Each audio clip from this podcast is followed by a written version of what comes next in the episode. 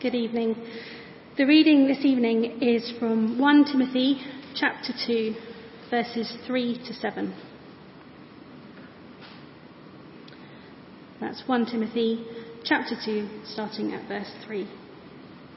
This is good and pleases God our Saviour, who wants all people to be saved and to come to a knowledge of the truth. For there is one God and one mediator between God and mankind, the man Christ Jesus, who gave himself as a ransom for all people. This has now been witnessed at to at the proper time, and for this purpose I was appointed a herald and an apostle. I am telling the truth, I am not lying, and a true and faithful teacher of the Gentiles. Good evening, everybody. Uh, let's uh, start uh, with prayer uh, this evening. Father, we thank you for your word. Lord, we thank you that it is good. We thank you that it is unchanging and that it is true. And we pray this evening that as we hear your voice, you may not simply inform our minds, but change our hearts, change our lives by the power of your Spirit. For our good and your glory we pray. Amen. I wonder if you've ever been asked a question or perhaps um, posed the question how much would you have to get paid to.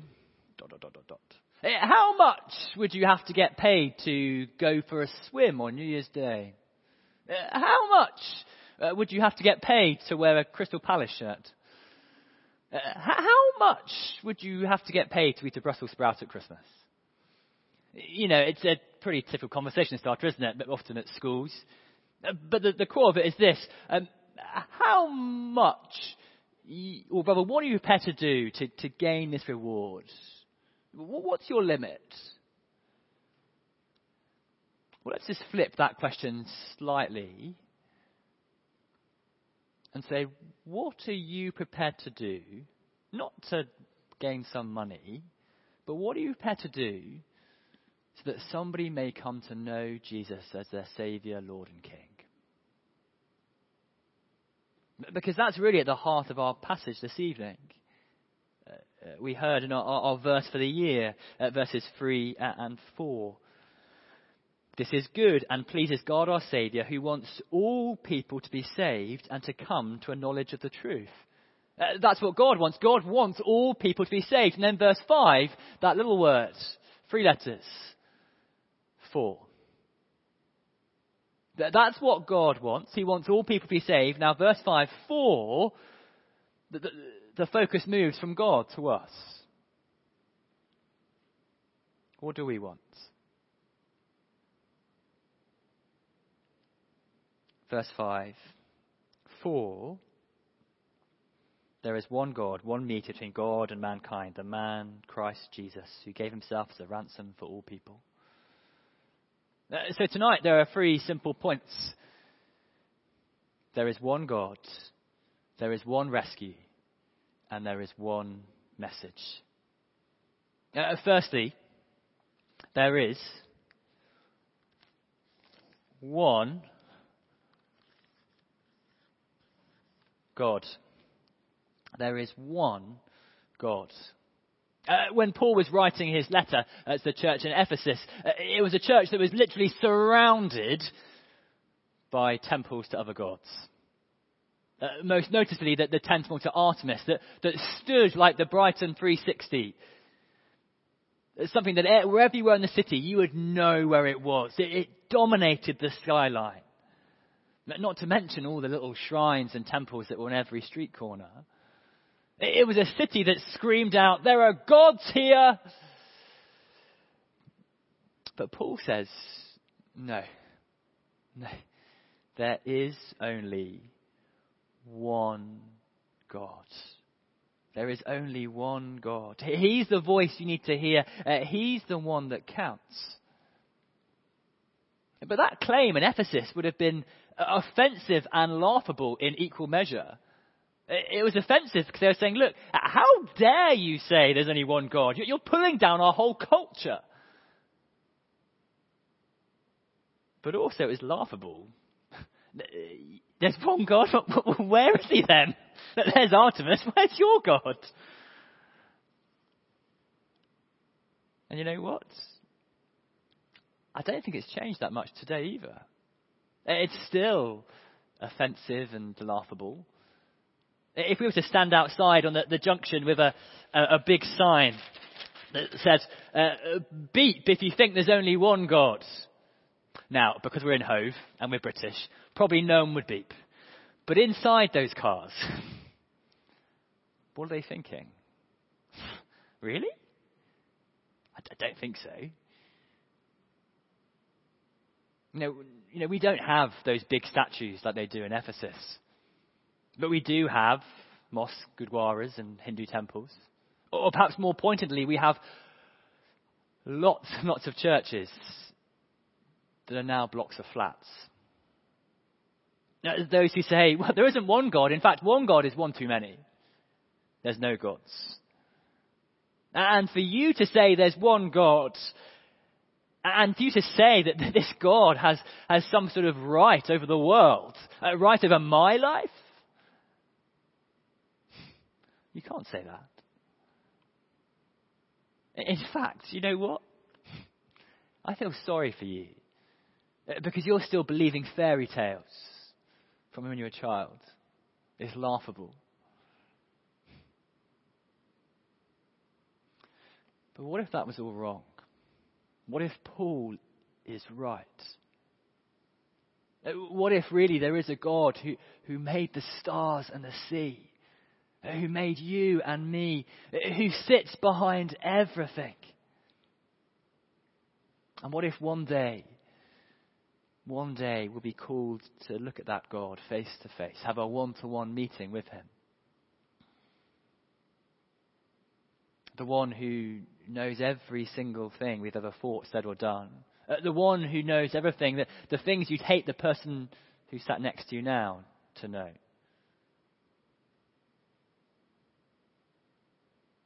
What if you had to look him in the eye and answer the question, What do you do about me? The maker of heaven and earth. How did you treat me? Now, I, I hate that feeling of, of, when I know I've wronged somebody. I hate that feeling of, of know that, that, I've, that I've done wrong and I'm guilty. And I don't know anyone who, who does like it, but I'm sure we've all felt it. But one day we're going to have to have a conversation with the Lord, to look him in the eye. And left to our own devices, we're going to know that we've done wrong and been found wanting. But the consequences of our actions is not a loss of pocket money or uh, being grounded or even a, a temporary souring of a relationship. It's, it's the Lord sending us away and allowing us to have what we want, to be without Him. A place devoid of love and life. The consequence of sin is hell. Because when we're devoid of the source of life and love, the Lord God, that's all we're left with. There is only one God. But why does that matter this evening? Why does it matter that there is only one God? Well, because we need to know that there was a reason for Christmas, that there was a reason for Easter. Uh, we need to know that, that, that God isn't simply there to, to show us how to live so we can pull up our socks. No, God came for a purpose to restore that relationship. There is only one God, but there is also only one rescue. One God, one rescue. I know a story of a friend of a friend who uh, lived near Snowdon. And one day he, he, thought he'd take his family up for a, a, nice little trip. The weather was lovely. Um, so they're wearing shorts, trainers, the lot. Uh, they were having a lovely family time. But then all of a sudden, the weather turned. Now, I've never been up Snowdon. I'm sure many of you uh, have. But I'm told it can then turn what is a very pleasant situation into a very dangerous one. Uh, so much so that this family had to be rescued by helicopter. Now, as you can imagine, they were extremely embarrassed. Uh, they felt really ashamed that they, they got it so wrong and they had to be uh, rescued. And so, in order to try to make it up, they said, Look, can we, it's our mistake, can we pay? Can we pay that, the cost of our rescue? Can we sort of, whatever it's cost you financially, can we, can we do that? The, the, the rescue team would say, no, just, you don't need to do that. Don't, don't even, you know, don't have to. But, but they insisted. And so they were told, okay, that's fine. If you want to pay, that's fine. It'll be £30,000. Now, obviously, like most of us, that wasn't something they could stump up. Their debt was too great. But the good news was they, they weren't being asked to pay. Uh, the cost was given entirely by the ones who rescued them.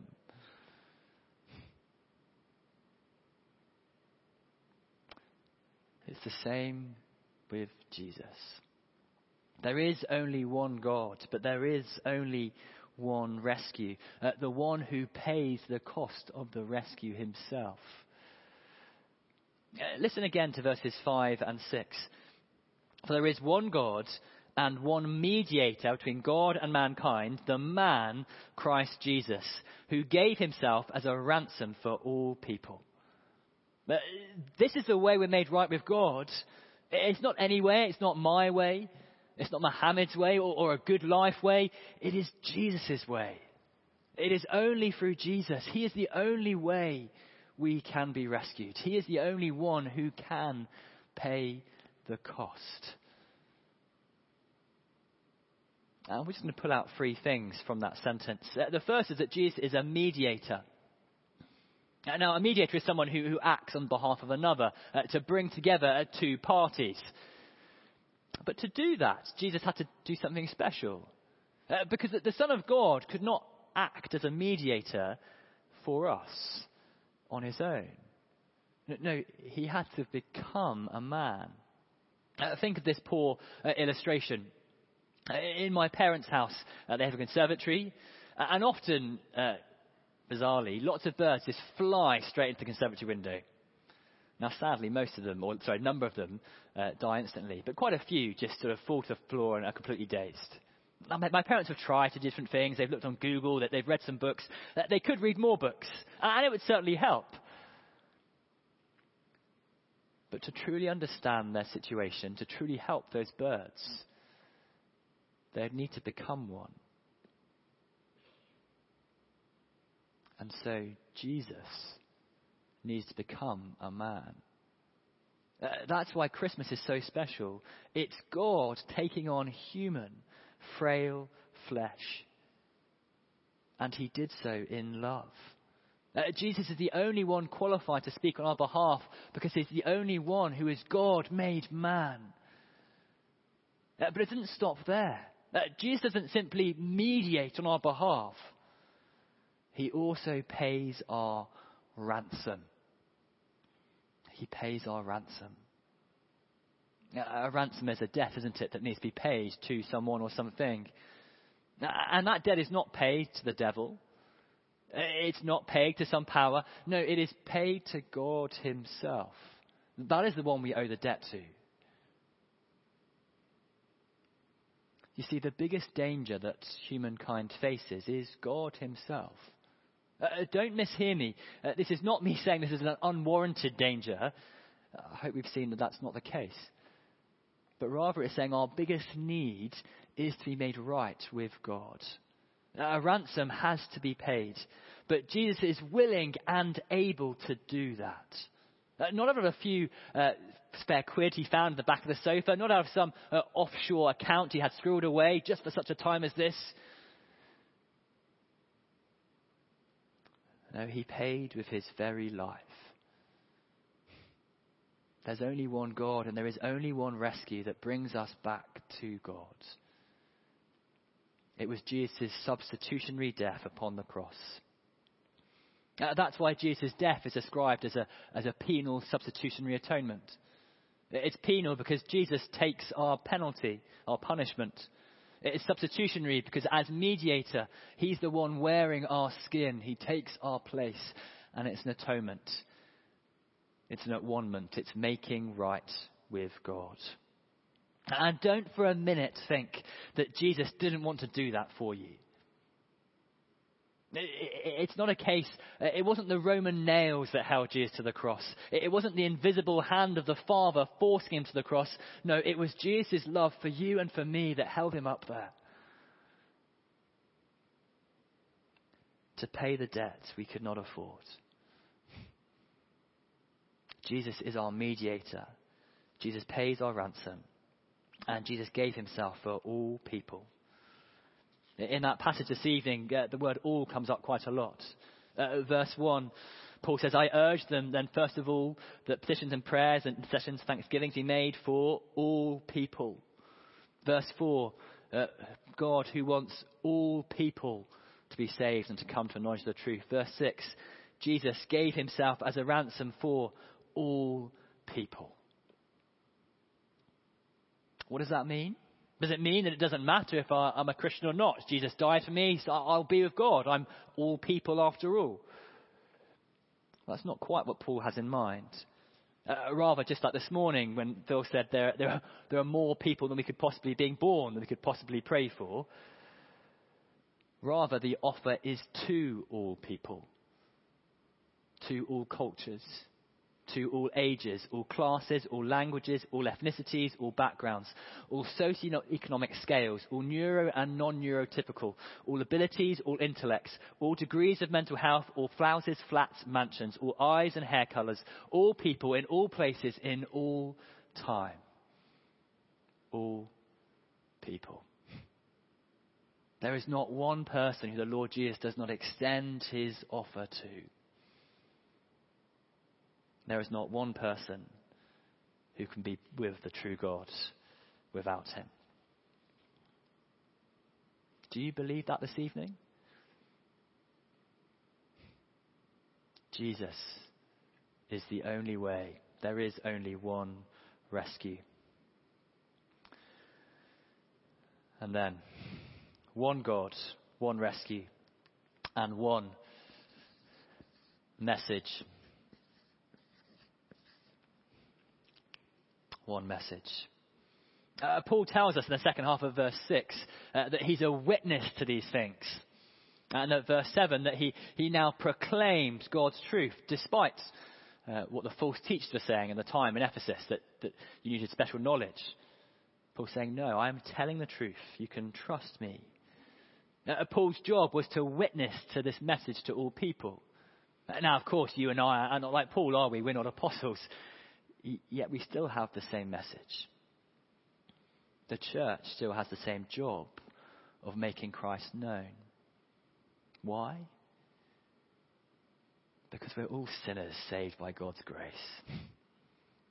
In the words of the creed we said earlier, for us and for our salvation, he came down from heaven. For our sake, he was crucified. But on the third day, he rose again, ascended into heaven, seated at the right hand of the Father, and will come again to judge the living and the dead. It was love that drove Jesus to leave heaven and come to earth. And now, for those that are united to him by faith, we long to become more like him uh, to show the same outward focused, outward giving love. There was nothing that Jesus would not do to bring you home. Nothing. And so then that leaves us with that question we started with.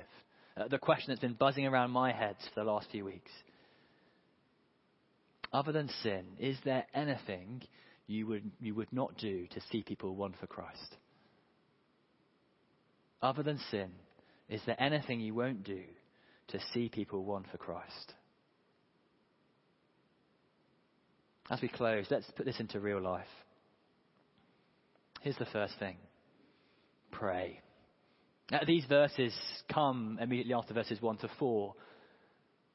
And where does Paul start? Prayer. Prayer for people. I'm not going to repeat Phil's sermon from this morning. You can go and uh, listen to it for yourself. Uh, it was very helpful. Please do go and listen to it. But we need to pray. So, how about this? Praying for all people. Will you this year pray for your street? Will you pray for it every day? Uh, will you make a list of all the houses in your street? Maybe put down their names if you know the numbers, but if not, just the numbers. And will you pray for them? Pray for those people in your houses, in those houses. Pray they may come to know the Lord. As a church, what will it mean for us as a community to pray more? I don't know what this looks like, but, but when we prayed for Alpha, we prayed every Tuesday night for the Alpha course. And then we had our week of prayer. We prayed every morning and evening to pray for our people, pray for our world. As a church, we need to pray. I, I don't know what this looks like, but if you want to join me to pray for people and pray for community, then, then let's find a time and let's do it. it doesn't have to be long, but let's pray. Uh, how else might this play out? If we take that question seriously, uh, as a church, other than sin, is there anything we won't do to see people won for Christ? What will that mean? What will it mean about social media? Now, for some of us, uh, we say, well, social media just isn't my thing. Maybe it should be. Maybe you don't like it, but maybe you know you have friends who are on there, who use it. Now, maybe it could be a platform for you to, to invite people to church, to, to build relationships. Let me give you an example. Um, I was convicted of this a, a few weeks ago, and so I, I, sent out a tweet. I used to have Twitter, so I had a, a few followers, and I sent out a tweet just to the kids on the beach. It wasn't anything particularly spectacular. Uh, one of my old university housemates just liked the tweet. I hadn't spoken to him for five years. But because he liked it, I then sent him a message and say, Oh, good to hear from you. How are you doing? And then, uh, because of that, we then got in touch with another housemate. And before Christmas, we had a, an old uni housemate Zoom call. Neither of them uh, are Christians. It was just a very small way of getting back in touch with some friends. And maybe it's something that you could do.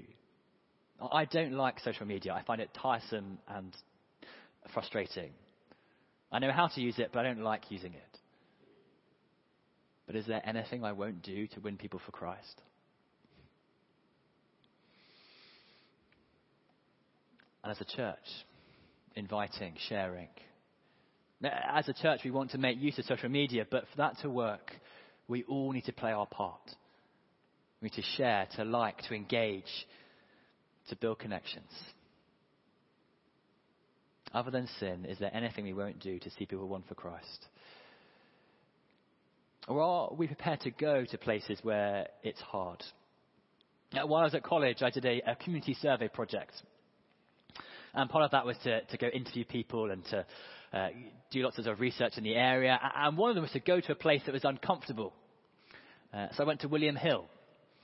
And as I was walking up the road to, to the betting shop, I find myself sort of Googling uh, what is a bet each way? Uh, what, what is kind of all these different betting terms? I did that because I didn't want to be out of place there. But it struck me thinking, well, if I was to invite someone to church, would they be Googling what is a sermon? Would they be Googling, uh, how do I take communion? Is this place just as uncomfortable for others as a gambling shop is for me? What does it mean to take Christ out to places which are uncomfortable? What would it mean to make this place a place that is comfortable for all? We find it comfortable because we know each other. What if we don't?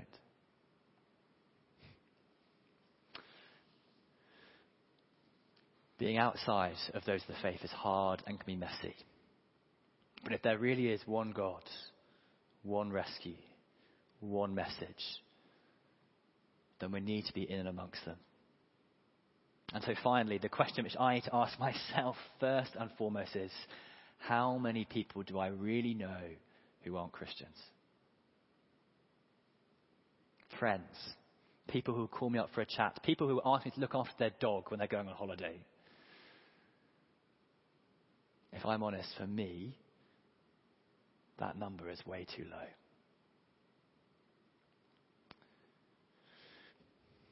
As we close,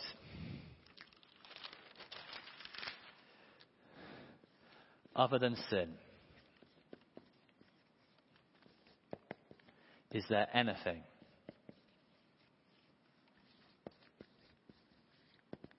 I won't do to win people for Christ?